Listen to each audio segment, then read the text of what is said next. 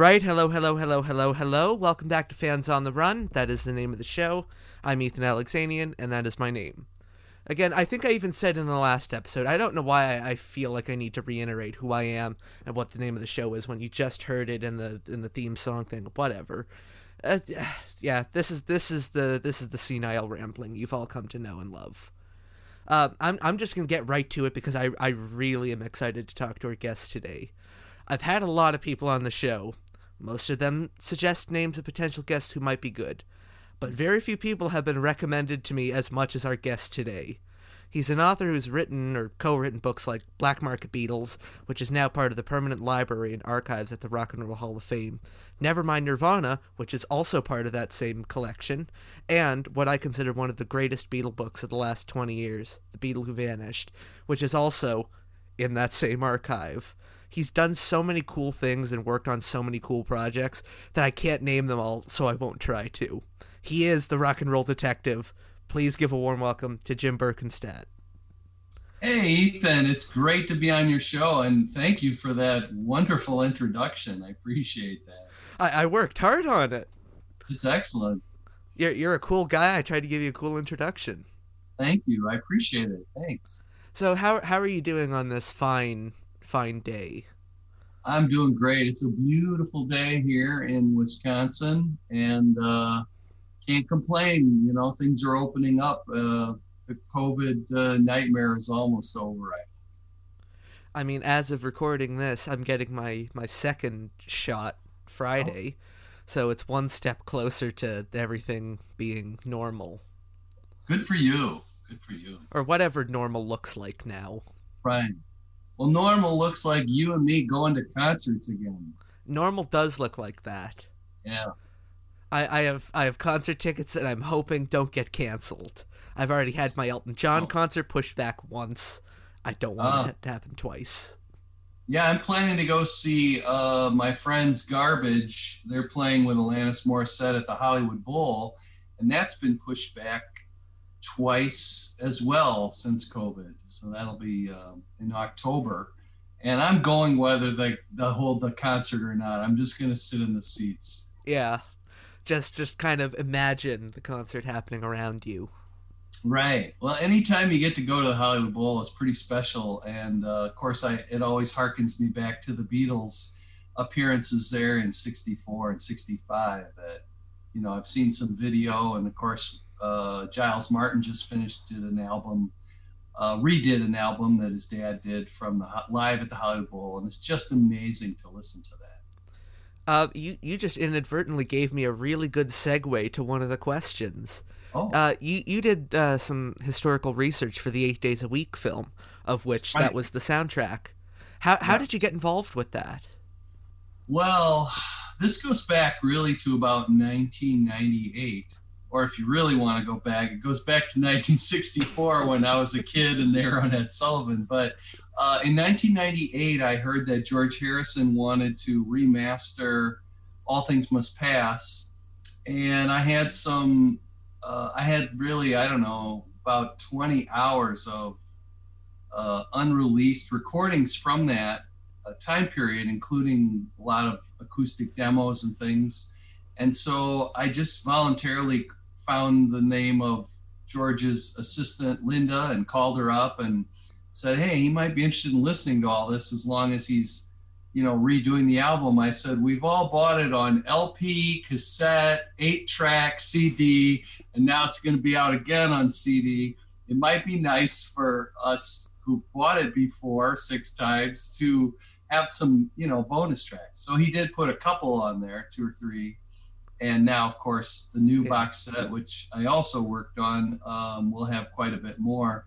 But uh, back to your original question when george was about well i didn't know this but he was you know about to pass away and he went to his last meeting of apple with with paul and ringo and uh, yoko and neil aspinall he mentioned me at the meeting and said that I could be of help to them because I've been help to him and that um, I know, you know, like Jim knows where all these like lost recordings are buried or something like that. And Ringo asked, uh, Where's Madison, Wisconsin? And Paul said something like, It doesn't matter, Ringo, because George knows how to get a hold of them. but anyway, that then, and of course, I didn't know about this meeting until long, you know, a few months later. And then Neil Aspinall called me up and invited me to start working on uh, Apple projects. Uh, in fact, the first project I work on, worked on was uh, the Let It Be movie project. That actually, they were working on that around 2001. And as you know, it's hopefully going to come out this year, years later. Uh, and then, you know, so from time to time, different projects would come up. I worked on the uh, Beatles Cirque du Soleil show the love show. Part, yeah, the love show. There's a part in there where the Beatles are, oh, joking, talking. They're in the studio, kind of goofing around and stuff. And I was assigned the task of looking for some funny bits of them chit chatting and that. And and then of course I got to go to to that premiere evening, which was really special. Um, so yeah, the the eight days a week was just another great project, and and you know that's another one that took a while. Um, I think some different people were involved in helping produce it uh, before uh, the final, you know, company came along, and uh, so I was in on it fairly early, doing a lot of research on live. Um, live recordings around the world and such. And it's funny because you're in Toronto, and one day um, the CEO at Apple sent me an email and said, "Did did the Toronto show by the Beatles ever get bootlegged?" Uh, and just out of the blue, he picked Toronto, and I I you know did some research and found that there were just a couple sort of partial song clips from video, probably taken by the, the local news channels, but that no one had uh, done any sort of full recording that I had found uh, from the Toronto show. Which is a damn shame, because I'd really like to hear that. Yeah, I think there's an audience recording that I recall that uh, from the '64 Montreal show, but I've not seen a complete Toronto show. I was gonna say I know the Vancouver show has been bootlegged to death. Yeah, yeah, and that's that's on. I think it's like a soundboard or else recorded really close to the PA system. That's a good quality show, Vancouver. But but having George Harrison bring you up at an Apple meeting, that's got to be like the ultimate feather in your cap, well, suggesting you to the other Beatles. It's been such an honor to work with George and and then Olivia and Danny. I mean, they are the nicest people on the planet. They're they're just really special people, and it's just been a wonderful honor and privilege for me uh, to be asked to help them and and to help them. It's just it's very special. There's no you know uh, going back to 64 65 when I would be reading the back covers, looking for information and all that on the LPs my dream as like a nine or ten year old was to work for the Beatles someday. So the fact that it happened is uh, some pretty good karma. Oh, you you said you worked on that uh, the remaster of the Let It Be film in the early two thousands. mm mm-hmm. Um, I, I've th- there was another guest on my show, Steve Matteo, who uh, he was talking about that. I want to hear from you. How far along did that get before the before the plug got pulled? Well, that I, I don't know exactly. I, I don't know when or why. I just did my part, you know, to try to help find some lost um, audio here and there. And uh, I don't know, you know, back then they were kind of working off the idea of the, the original film as it was originally filmed and then edited, which, as we know, was sort of a a downer or uh, you know not the happiest version of that time period. And i think that created a lot of myth- mythology around that because having listened to all of the a and b roll and, and there's a bit of c and d roll audio of the entire month of recording for that film I, I can just tell you that it's probably 95% everybody happy and having a good time and 5% a couple of little grumblings here and there. And you know one of them was shown in the original film. So i thought it was cool that they got a new fresh per- perspective from peter jackson um, it'll be interesting to watch that from what i've heard and of course from the trailer that many of us have seen online it looks to be much more in keeping with the way I believe the sessions took place that were, you know, much more friendly and cordial. Uh, from from what I've seen and heard, I, I haven't heard all of the the, the 83 disc bootleg of January, but it, it seems like the mood kind of improved once they they headed over to Savile Row and I left you're right. Twickenham. Yeah, Twickenham is kind of a downer place. Yeah. I mean, it's it it's just a big sound stage with all these lights Yeah. shining on them. yeah, big, big sort of cavernous, empty, you know, film building, and it's just not conducive to the closeness. And then also remember one of the other big points when they moved to Savile Row was that George brought in Billy Preston, Mhm. and everybody liked him being in the band, being you know, and playing music on most many of the songs and and it, even just when they were jamming, you know, loosely jamming together, it was it was just a really positive, uplifting thing to bring Billy into it, and uh, you know, good on George for for thinking of that. So, uh, you, you mentioned earlier how your your involvement kind of started like 1998, but it also could have started back in 1964. Let Let's go back to 1964. How did you first discover the Beatles? Well, the first thing I saw, my mom showed me. I was eight years old. My mom showed me the Chicago Tribune. That's where we lived at the time in the Chicago area. And on the front page, which you know, usually it was like bad stuff on the front page of the Chicago Tribune, but here were these four guys, and it was that famous shot of them having a pillow fight, which I think took place in Paris. And uh, she said, this group is going to be on the Ed Sullivan show Sunday, and I want you to see them. You know, it sounds like they're pretty interesting group. And I said, Oh yeah, look at they're having a pillow fight. That looks great. So I thought that this was going to be like uh, Laurel and Hardy or the Marx Brothers or some sort of slapstick comedy segment on the Ed Sullivan show. I had no idea that they played instruments or that they were a band. I didn't at eight. I don't think I bothered to read the article. I just looked at the picture and it said these are the Beatles having a pillow fight in a hotel room, and I thought that's cool. So I thought it was comedy. So boy was I shocked when they came on and they were you know playing I Want to Hold Your Hand and She Loves You and such, and I was blown away because the music prior to that on the radio was so I don't know. It was just so like formulaic and sappy. That's another word I would say it was. It was sappy music. From from And- the impre- oh sorry. Go ahead. I was just gonna say, and then all of a sudden these guys just explode with this loud, amplified rock and roll and great harmonies and and you know these great riffs and things that just locked you in. And so that was it. I, I was gonna say from from my impression of like the the American music business and the charts and stuff, it seems like rock and roll kind of decayed from like Yeah.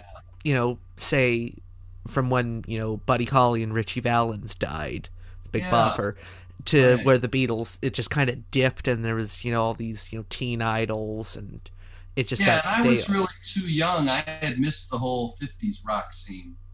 Um, so I, I was born in '56, and so you know I didn't know what was going on really until I was about eight, which was when the Beatles came along. And uh, what a what a blast, you know, to see these guys rock out like that. And of course, the, the crowd was going crazy. So it was very electric. And I and after that, the first thing I said to my mom afterwards, besides thanking her for putting me in front of the TV, was, you know, can you get me one of their albums? So, wh- which was the first album you got? The first album was uh, Meet the Beatles, and I think my mom bought the first one, and then uh, my dad said, if you're going to be buying their records from those long haired boys, you have to get a lawn mowing job and, and save up your money, and then you can buy these records. I'm like, all right, I'll do that. So I started working on doing people's lawns so I could save up to buy uh, whenever a Beatle record. Um, it, from from my conversations with people in the in the Chicagoland area, it seems that you know in the '60s, you know when the Beatles were happening, Chicago radio was just out of this world. Well, Yeah. what do you remember about you know stations like WLS? I remember WLS and WCFL and that uh, Clark Weber and some of these other DJs became like almost as uh, big as the rock stars uh, in the middle 60s. You know, like I talked to girls who I grew up with, they used to go downtown to these radio stations and you know wait outside and squeal, squeal and scream for the DJs to come out. And the DJs were playing the Beatles and the Stones and Motown and you know all this great music, and and they themselves became famous, which I thought you know thinking back that's pretty interesting. Who who was your favorite DJ back then? I was trying to remember. Well, Clark Weber was one, but there was a guy at Larry Lujak. He was I Larry think at Super CFL, WCFL, and both were AM radio stations. And he was uh, he was a little more funny, and you know, I don't know. I think he just he just had a little more attitude. Clark Weber to me was just a guy that would say, "Hey, now we're gonna play the Beatles, singing blah blah blah," you know. And he was just a typical DJ from the era. But because you heard him every day, it's sort of like these DJs kind of became your friend even though you might never meet them. Uh, Yeah. But they were, you know, playing your songs, and people would call in and say, "Hey, would you play this again?" And there was this rule, like you never play a song back to back. But Larry Lujak, if he liked the song and everybody was calling in and they liked the song, he'd say, "I'm breaking the rules, guys," and he would play the song a second time back to back. And you know, I'm sure management would lecture him, but no one cared because his ratings were good and the fans loved it that he broke the rule. There's always these big questions like where where were you when when Kennedy was assassinated? Where were you when 9/11 happened? Where were you when the Beatles went psychedelic? Oh, that's a great. Um, well, first we should probably think about what are we talking about Magical Mystery Tour? Or are we talking about going to India? You Let let let's let's draw the psychedelic line at when the Strawberry Fields single came out. Okay. I was uh, probably, let's see, I was about 11, and, you know, I was going to school, and I remember, actually, the thing I remember is not the single, but, you know, what summer, yeah, summer 67, I came home from uh, mowing lawns and everything, and it was my birthday, and it was in June, and I came home, and on my record player, my brother had propped up Sergeant Pepper's Lonely Hearts Club Band, and he had a little sticker on it, and he said, "Happy birthday, Jim! You know, hope you like this."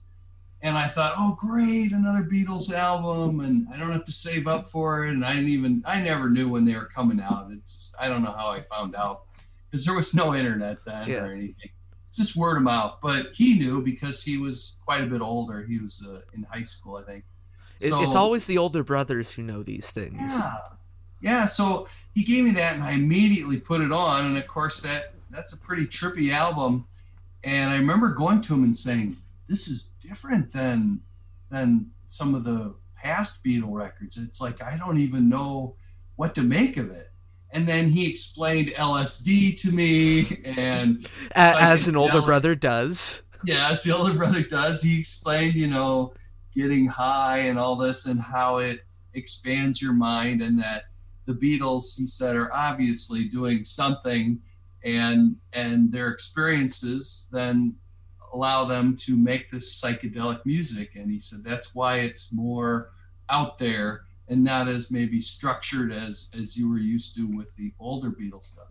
And so, sort of like once he explained that to me, it it just sort of gave me a greater appreciation for the music and and it was, that was what I remember as like the first time I was exposed to psychedelic music and then from there he turned me on to like the Jefferson Airplane and Yeah. the Grateful Dead and things like that so it was, it was cool having an older brother you know who was more tuned into what was going on And then, you know, a, a kind of a sadder where were you question. Where were you when you found out that the Beatles had broken up? okay Actually, no, I'm going to go back a bit. Yeah. So, you know, I'd love talking to people about this, and you you're just the right age that you uh, and from what I've from what I've gathered when we're speaking, it seems like he could have been into this. So the whole Paul is dead rumor. oh yeah Thoughts? Yes. Um, I was completely fascinated with that whole conspiracy and looking into where it started and all that kind of thing and and the clues and holding the record up to the mirror and seeing you know some supposedly a phone number from the magical mystery tour lettering on the cover and all that stuff Which, which So I might was- I add, that's my favorite one because the people who actually believe this stuff, or the people who wrote the clues, never could uh, line their stories up with each other. So it Right. ended up being like one of seven different phone numbers or I something. know depending on how you interpreted the, Yeah. the Nah, backwards man, that's a three. That's not an eight. That's not an eight. I remember that. I remember the argument over three and eight, and I, you know, um, I was so into it, and you know, reading any sort of newspaper articles, or later, maybe shortly after, there was uh, there was probably a Rolling Stone article, and then I think um, some of those sort of teen fanzine magazines and things. It's so weird to think there was no internet. You know, we were we were just waiting for pieces of paper to be on sale for us to buy a magazine or something at the drugstore. But um, so I got really into it, and I got, I guess, I gained some sort of expertise. And I was telling kids, this we were in eighth grade, and I was telling my friends, you know, during recess or whatever, we'd be talking about it. And so one of the girls, Muffy Watson, I believe, told the teacher that the eighth grade, whatever it was, it's like a political science, but they called it something else. Yeah. I told him that I was an expert on this. So he assigned me to come up and present the whole Paul is dead conspiracy theory to the class for like a half an hour. And then, uh, which I, I enjoyed. That was, I think, probably my first public speaking in front of anybody. And it was really a lot of fun. And then people had questions, and then they wanted to know, you know, do you believe Paul is dead? And uh, and I think at that point, Life magazine had caught up to Paul, and I had gotten that issue, and there he was, you know, pictured on his farm and all that, saying, "I'm I'm definitely not dead." So, uh, Do you know that's, why I that's can what I find that? Do you know why that's so relatable? I, I I ended up doing the same thing in in my high school media studies class. My Cool. teacher knew I was a Beatle freak and asked me to, you know, talk in front of the class about Paul being dead and to bring in the old albums. Right. Yeah, I did the whole thing, and you did the whole thing. That's Yeah. really cool. You have you have to hold the mirror up to the bass drum and then it would say 111X, he die. that I think that was the hardest sell. Well, I think the the thing that people liked about the presentation was I asked him to bring in a record player, and you know, doing the white album backwards or whatever. That was all kind of cool. Uh, just just a rough estimate. How or how many uh, White albums and Sgt. Pepper albums do you think you're responsible for kids wearing out playing them backwards? Oh, I don't think I can't take responsibility for that one. No, I, you know, there were only like probably 20 kids in the class. So, but, you know, I, I, you know, after a while, uh, you know, there must have been about, there's 12 or 15 books written about it. So I'm sure those books have probably caused people to go out and, and turn the records backwards and such. That that's one of the one of the biggest benefits of digital stuff. It's you don't have to, you know, turn the record backwards with your Right. finger to hear John say Paul is a dead man. Yeah, you can just push a button and digitally it reverses the track. That's yeah, pretty cool. So, uh, jumping back or jumping forward in time, uh, you were talking about you know oh, this Wild West, no internet, learning all you can from the papers. Uh, you you and Belmo wrote um, Black Market Beatles back in the nineties. Right. How how did the research process look for a book like that in a pre-internet age? Well, that, that's oh, yeah. that's my favorite question to ask authors, you know, from who've written books like that. Yeah, that was really cool. Well, he and I, before we knew each other, I think Belmo was living in Alaska at the time, and I was living in the where was I living? I was in Wisconsin, I guess. But prior to that, I'd lived in Chicago, and I'd grown up going to various stores uh, that carried bootlegs. And I, I think I bought my first bootleg in 1970, probably, at um, what we used to call a head store. And oh, I know the the you know incense and the yeah, and bongs, blacklight and posters. blacklight posters of Jimi Hendrix and underground comics and really cool posters from concerts. It was like, uh, well, like Macy's department store of all this underground stuff, and it was in Chicago, actually in an area that um, is now where Second City has been for many years for comedy, just like you have Second City Yeah. in Toronto. Uh, so it was really cool to go in there, and I that was when I spotted um, Sweet Apple Tracks, and the guy I said, "What's that?" And he goes, "It's a Beatle album, and it's two uh, two record set, and it's them just rehearsing and jamming and stuff." And it turned out to be early leaks of uh, Get Back recordings, you know, from the Get Back Let It Be filming. And boy, I was hooked on bootlegs after that, Beatle bootlegs. And of course, they had broken up, or they did break up in spring of 1970. And from then on, I thought, oh, well, there'll be some solo albums, but there won't be Beatle albums. So that's what kind of led me to start collecting. And back then, people learned first about um, first learned about how to get a hold of these things through the mail from the back pages of Rolling Stone magazine. So there'd be mail order ads, and it'd say if you want, you know, rare Beatles. It was always rare, rare Beatles, rare Stones, rare Bob Dylan. Those were the big three then.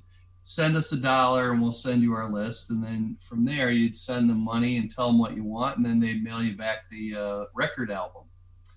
And so a lot of what you learned was just by listening to these rare recordings. There wasn't there weren't too many people really writing about it yet. But then uh, from Canada, there was a place called a guy named well, I can't remember his name, but he he came out with a publication called Hot Wacks, and he was uh, connected with bootleggers. Like he was a big fan of collecting bootlegs. He somehow found out who the bootleggers were, and then they would feed him information, which he would then feed to us, the collectors. Um, and then Belmo started a uh, Beatles bootleg newsletter, which I subscribed to. And there was another guy that had one that was on the Beatles. So when, whenever you could, you know, or if, if Rolling Stone had an occasional article on bootlegging, just whatever it was, I would I would pick up on it. I think I learned more too by going to the early Beatle conventions. Back then, the bootlegs were right on the tables uh, in plain sight, and, and those people had a distant connection to the bootleggers, so you learn information from them. And as long as you were buying bootlegs, they'd tell you all kinds of stuff. And usually, tell you whatever you want to hear. right. And uh, what's funny is over the years when uh, bootlegging was cleared out of the main flea market for Beatlefest. Um, for example, most of the fests I went to were in Chicago. I've been to a few in New York so I'm not sure how New York worked. But I have a feeling I know where this is going. yeah, but maybe some of your listeners don't. But when there were no bootlegs on the tables, there'd be one guy sitting at a table with white cloth on the table and nothing else. And and you know, I'd be walking around with Belmo, and he'd go, "Oh, let's go to this guy." Why? He goes, "You'll see." And the guy would say, "Oh, hey, Belmo, room 342."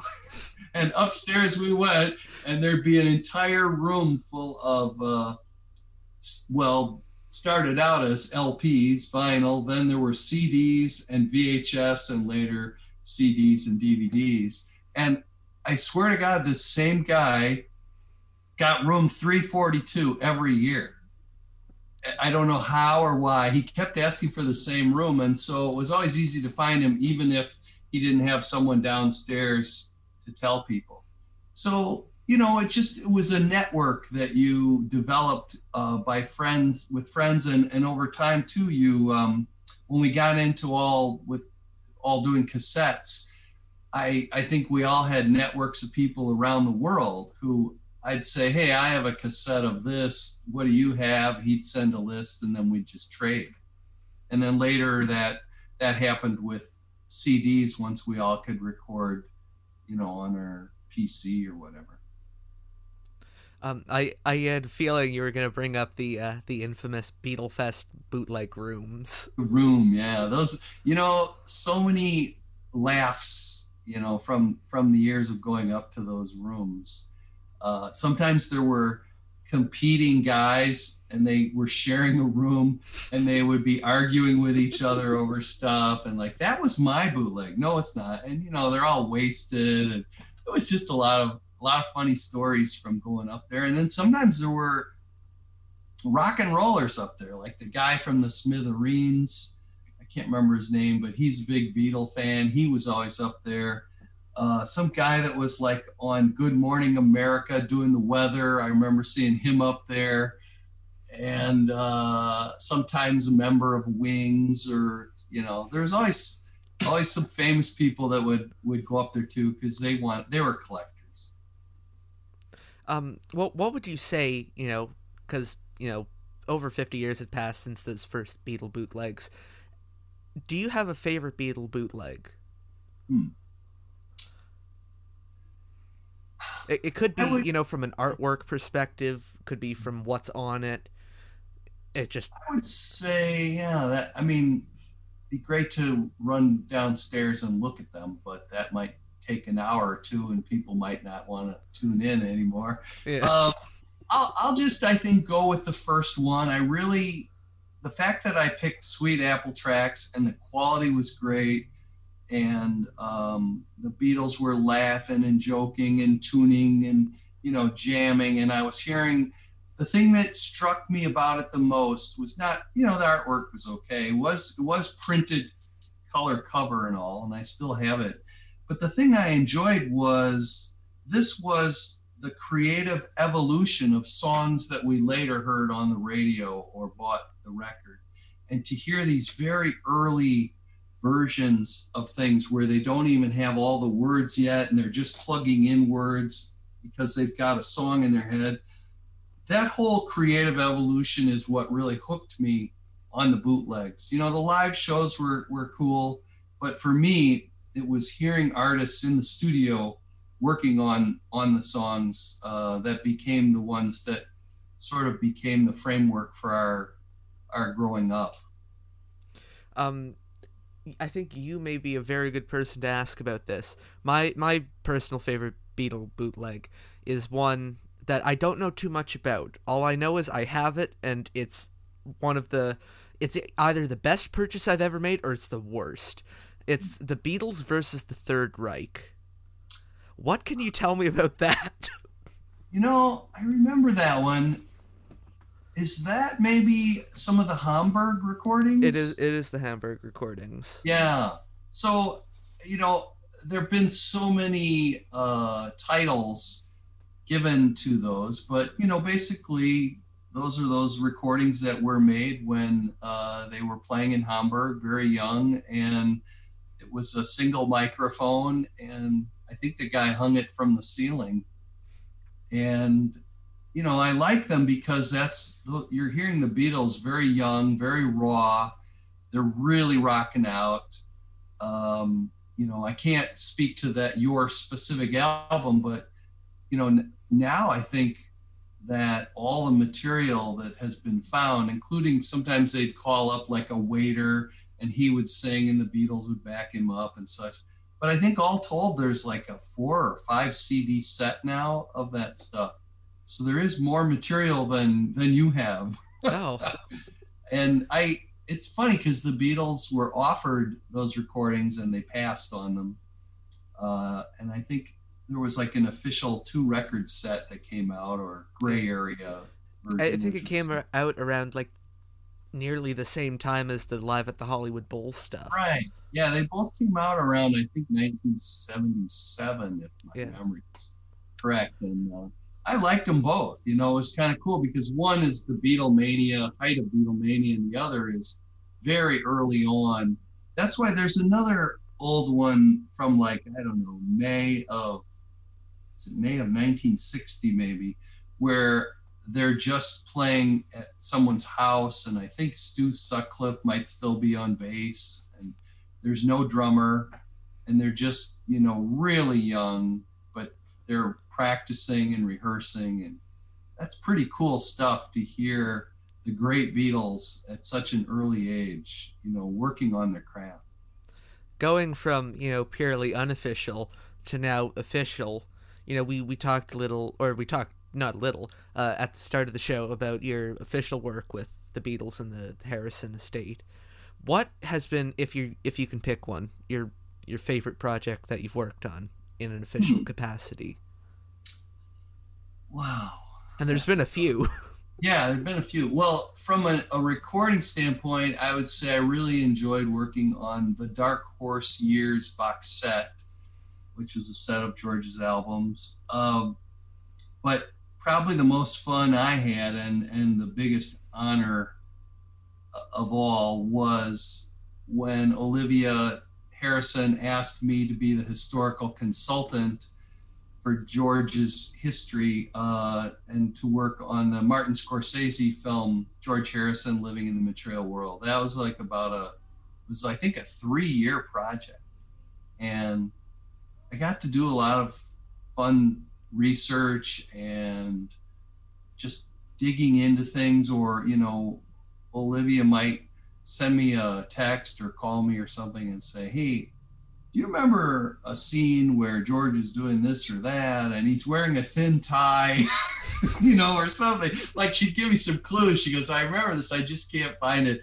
And then I'd go, give me give me a few minutes and I would uh, go, oh, I think I know what it's from. And then I have a I've created a database for my archives. So it's just like, you know, Googling something, but it's it tells me where to find it in my archives and then I it was a video and I put it on I said I think this is it and then I sent it to her in England she goes that's it that's it. So you know those those times were really fun being able to respond quickly to things that they were looking for. Um, I would say one of the cool times that I remember was I was working with uh, David. His name's David. I think I want to say Tedeschi, but I'm not sure if that's the right last name. But he was the editor on the film, and he had me out to New York, and he said, "I want to show you clips because you're so familiar with George's career,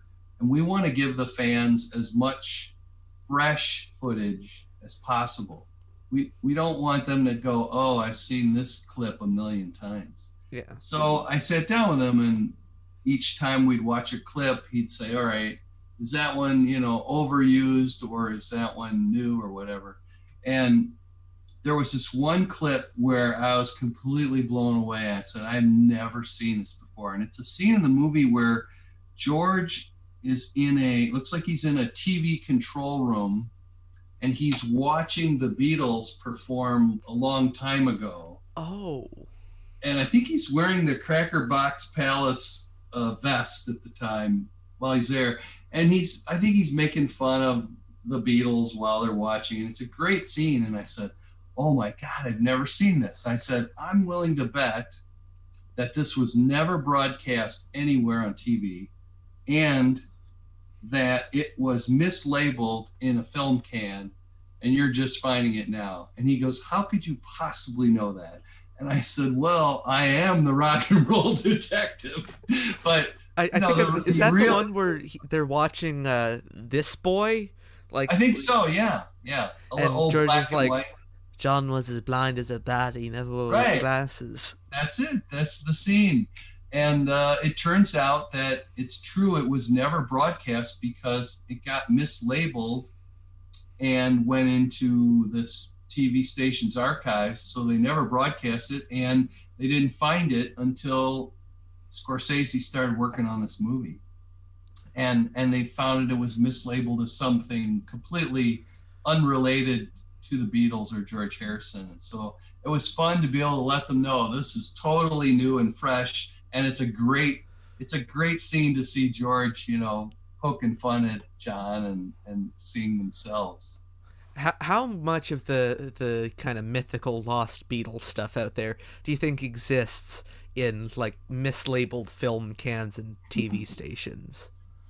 well you know at this late date given that there was a lot of searching that went on for the beatles anthology a lot went on for the george harrison film we just spoke about and eight days a week all the live stuff like i found I found Japanese police security footage of the Beatles performing at the Budokan.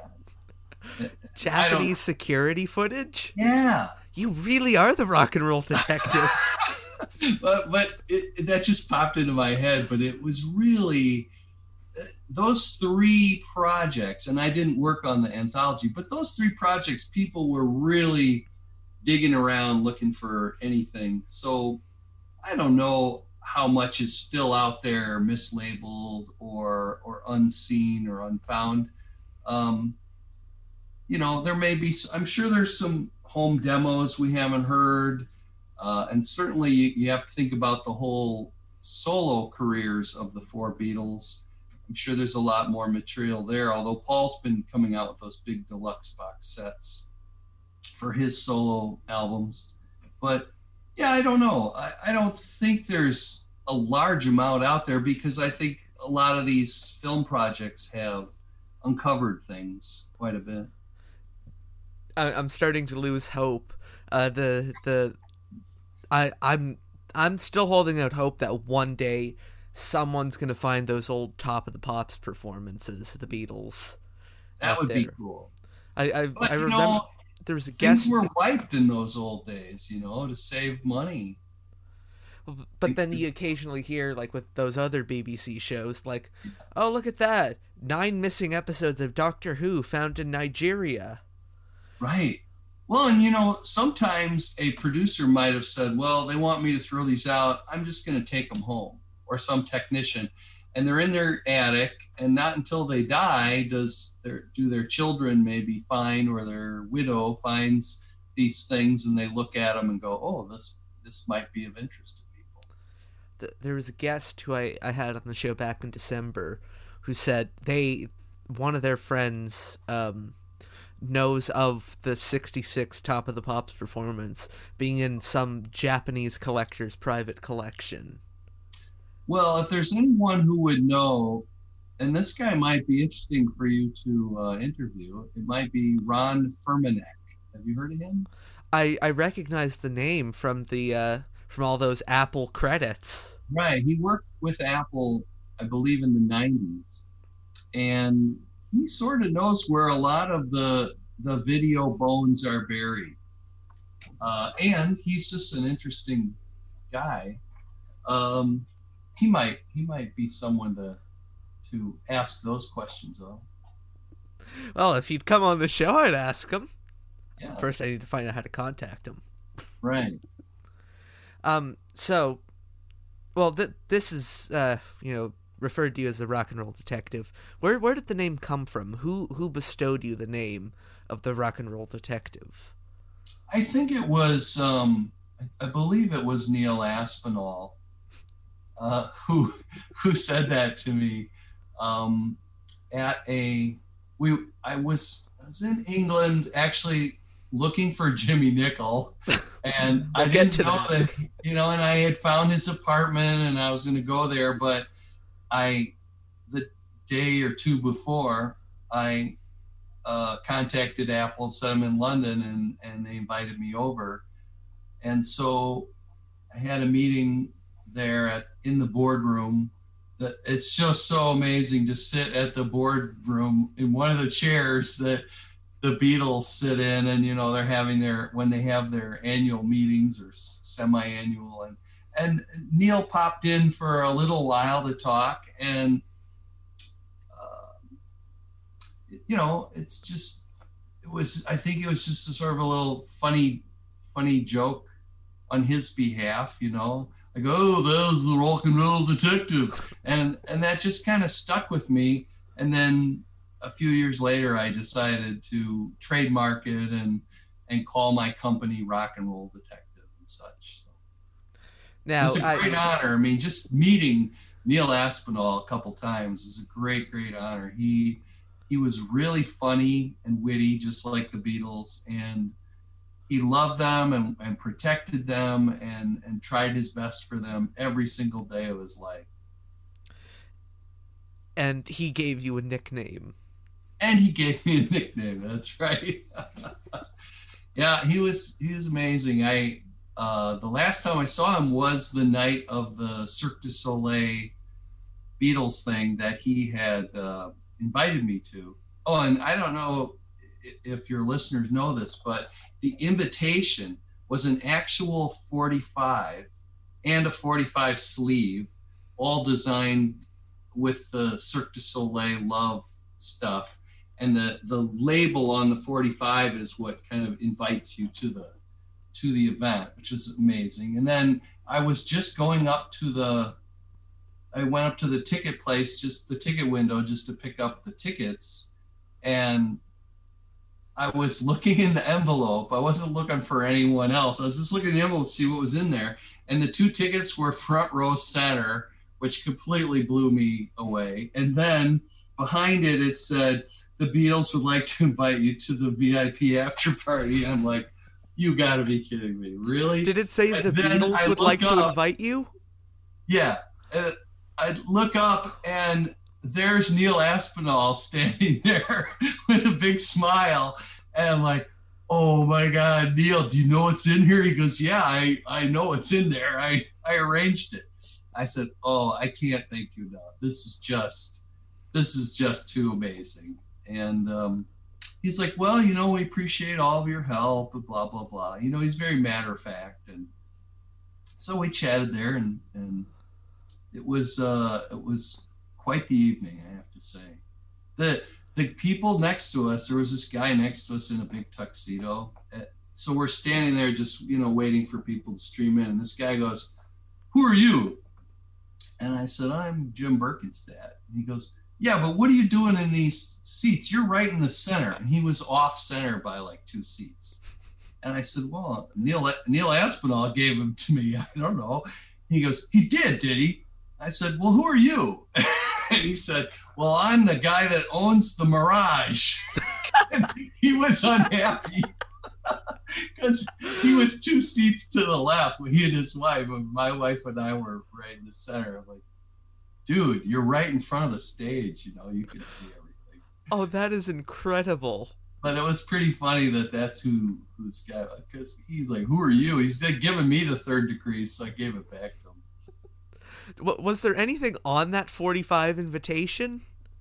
Yeah, I have it framed downstairs, but I I can't remember exactly what it uh, what it says. No, I mean, did it play? Oh, I don't think there was any. As I recall, I tried playing it. I I remember. I think it was just no nothing on no recording on there. Ah, But it still is kind of a, a cool way, a cool thing for an invitation to be a 45. Speaking of looking for Jimmy Nicol, Yes, you you spent a while looking for Jimmy Nicol. many years. What what was the what was the origins of of the you know aforementioned Beatle Who Vanished book? What was the? like the motivation for it, or the the motivation and what what what you know started you on this path. Well, I guess I always thought this guy only ever got a one sentence mention in Beatle books. You know, uh, Ringo fell ill during the 1964 tour. Jimmy Nicol filled in for him, and uh, uh, until Ringo came back to Melbourne, and that that would be about it. And you'd never see any more about it. So I always, I just, it was just curiosity. I'm like, well, how did he get picked? How was he selected? And why? And what was it like prior to that for him? You know what did he do to put himself in that position to be asked to be the drummer? And and then my next question was what was it like being being an everyday guy you know just some drummer and and now all of a sudden girls are tearing your clothes off and screaming and taking pictures and you're in limousines with the beatles. What's that like and what's it like to be on stage with the Beatles and perform? I mean, imagine the pressure uh, of having to, you know, drive that bus with the Beatles and, and drive the rhythms for every song.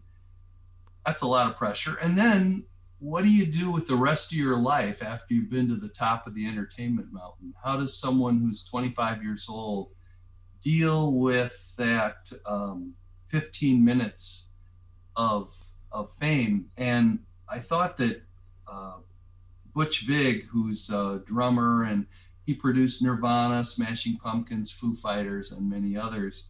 And in fact, he's produced one Paul McCartney track. Um, he said, This is a fascinating and mysterious must read for hardcore Beatle fans and anyone who wants to understand the meteoric rise to pop stardom and the subsequent crash landing. And I think that kind of really sums it up. And I, I actually think that's why um, the Orbison, Roy Orbison's family, wanted to option the book for a film because they're fast. They too, you know, have seen how you can shoot to fame and be up there for a while, uh, but at some point you have to come down. And yeah. how do you deal with that? And even Roy Orbison, you know, was very big in the 50s and early 60s. And then there was sort of a dry spell. And then uh, he started recording with Jeff Lynne and, of course, the Traveling Wilburys. And, you know, things went up again, you know, and everybody realized how great he is and appreciated his, his voice and his music.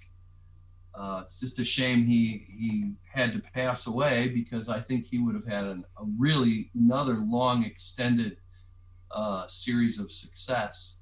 But I think they they just found that an interesting story of a young man who catapults to fame suddenly, and then what do you do the rest of your life? So I think that's that's kind of one of the angles of the film. It's really not necessarily a Beatle film, other than there will obviously be scenes of him touring with the Beatles, but it's kind of like, you know, how, how do everyday people deal with sudden fame and and what happens when it's gone?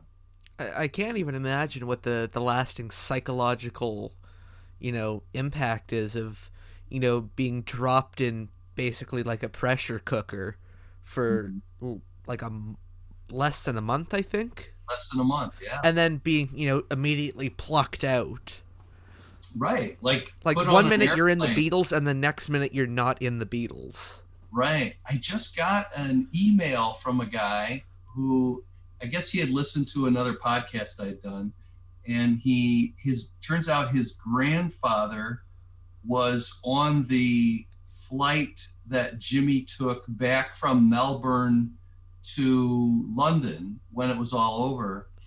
And he said that his grandfather related to him that he said, My grandfather hated the Beatles, thought they were stupid, but he felt bad for Jimmy because Jimmy was sitting there staring at the gold watch that Brian Epstein had given him and just looked very forlorn and, you know as you were describing you know how do you deal with that that sudden you know being yanked off the the fame bus so quickly? So he said that that his grandfather felt so bad for him that he gave him a free drink and he said they never gave people free drinks back in those days. They charged everybody. So um, I thought that was kind of a nice little anecdote. That's what's kind of interesting is that after you write a book and it gets out into the world, people contact you and say, "Oh, I knew this person," or "I was there," and this is what happened. Um, the the book's been out for a few years. Ha- has there been any update on on the search for Jimmy Nicol?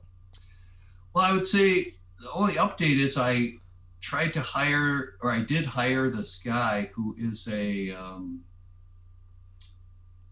a sort of an international real detective, not a rock and roll detective, and uses the internet as well as other techniques to try to find people. And I gave him what I had, which were um, clues and information that had been provided to me by Jimmy's cousin and it appears that Jimmy's cousin was really the last family member to have any contact with Jimmy because uh, he and, and his son Howie became estranged. Uh, I think Jimmy's mother has passed on. Uh, so, and I think his first wife had passed away. So the cousin believed he had moved back to Mexico and has married another woman who is also from Mexico and that he's just hiding out there.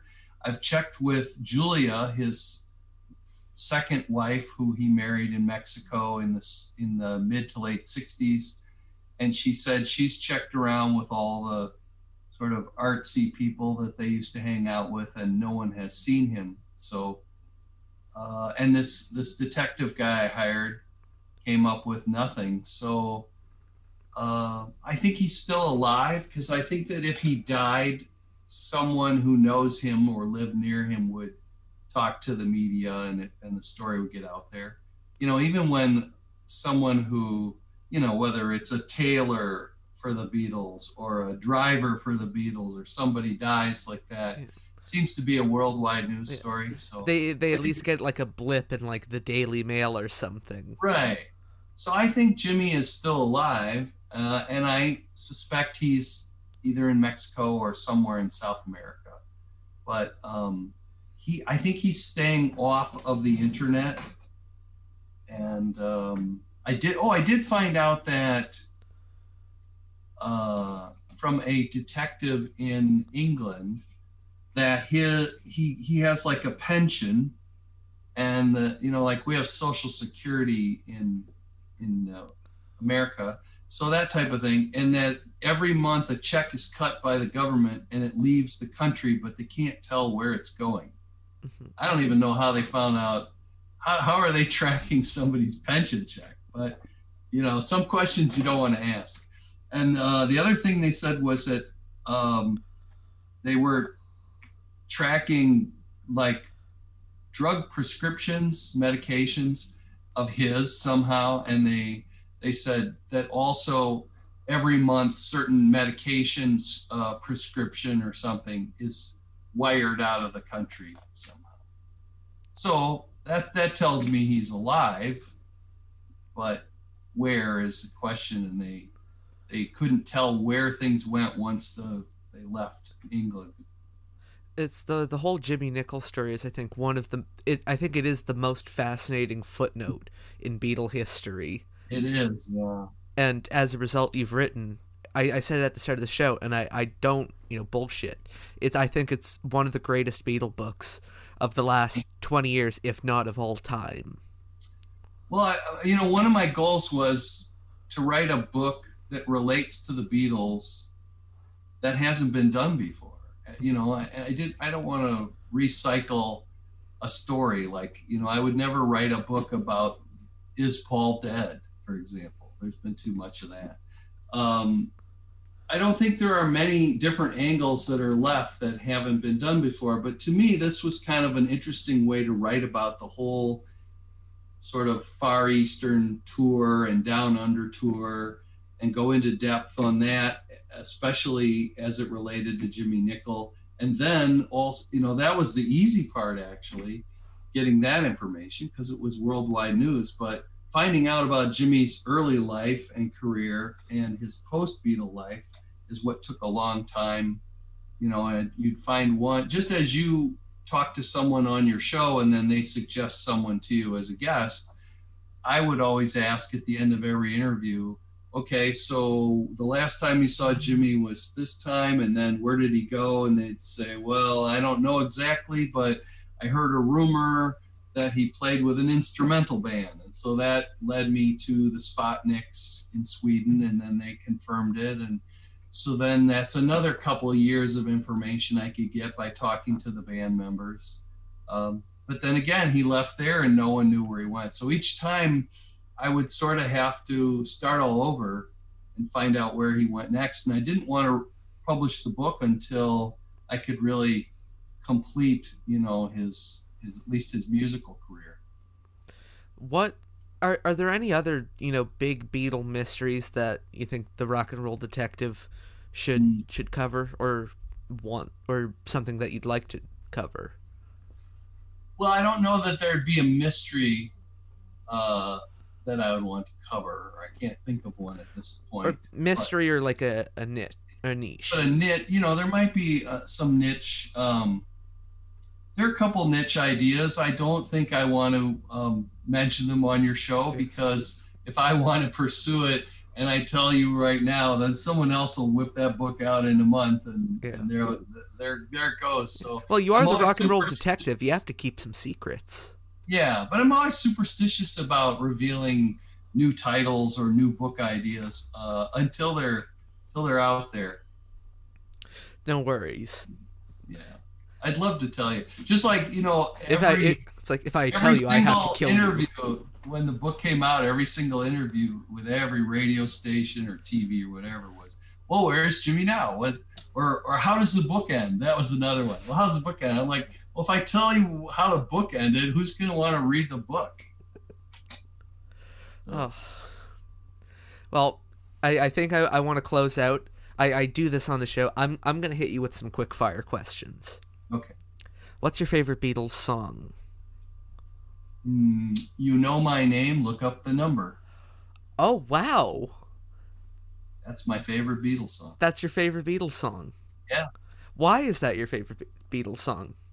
Well, because it's so out of character or outside the box for from everything they did. It's uh, it was them having fun.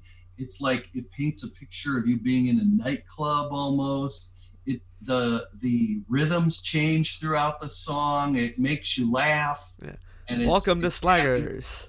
Yeah, it's just a happy, funny tune, and um, that's just my go-to song. I I'm actually very happy you picked that. It's Oh, it's one that I I some people have actually picked that as their least favorite, which I don't understand at all.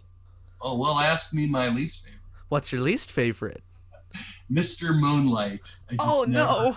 I never liked that song. I liked it. Oh, I we had a good thing going. some- there's some funny live versions, like from Hamburg or wherever, where John hams it up, and I, I prefer those to the to the straight recording. What's Uh, your favorite Beatles song? I think my favorite Beatles song is "It's All Too Much." Oh, that's a cool one. Yeah. It's, Have you heard? You've heard the long, longer version, right? Yeah, That's pretty cool. it's like eight minutes or something, Yeah. and uh, kind of you know slightly bigger. What's your favorite Beatle album? I would have to. I usually say Abbey Road. Um, I think that I loved the production sound, the fact that they. I think that that's maybe when they first got eight track recording for all the for the whole album. Maybe they had gone to some other places like Trident or wherever for songs, but it just it just flows together so well. I, I like that the first side are individual songs, and then the second side eventually, you know, goes into that whole medley. Um, at the end, when the Beatles are are, you know, the you have the three electric guitars, each jamming their parts. I mean, there's just nothing better in rock and roll than that than that musical segment in my mind. That's that's really what it's all about. And again, on the flip side of that, what's your least favorite Beatle album? Mhm.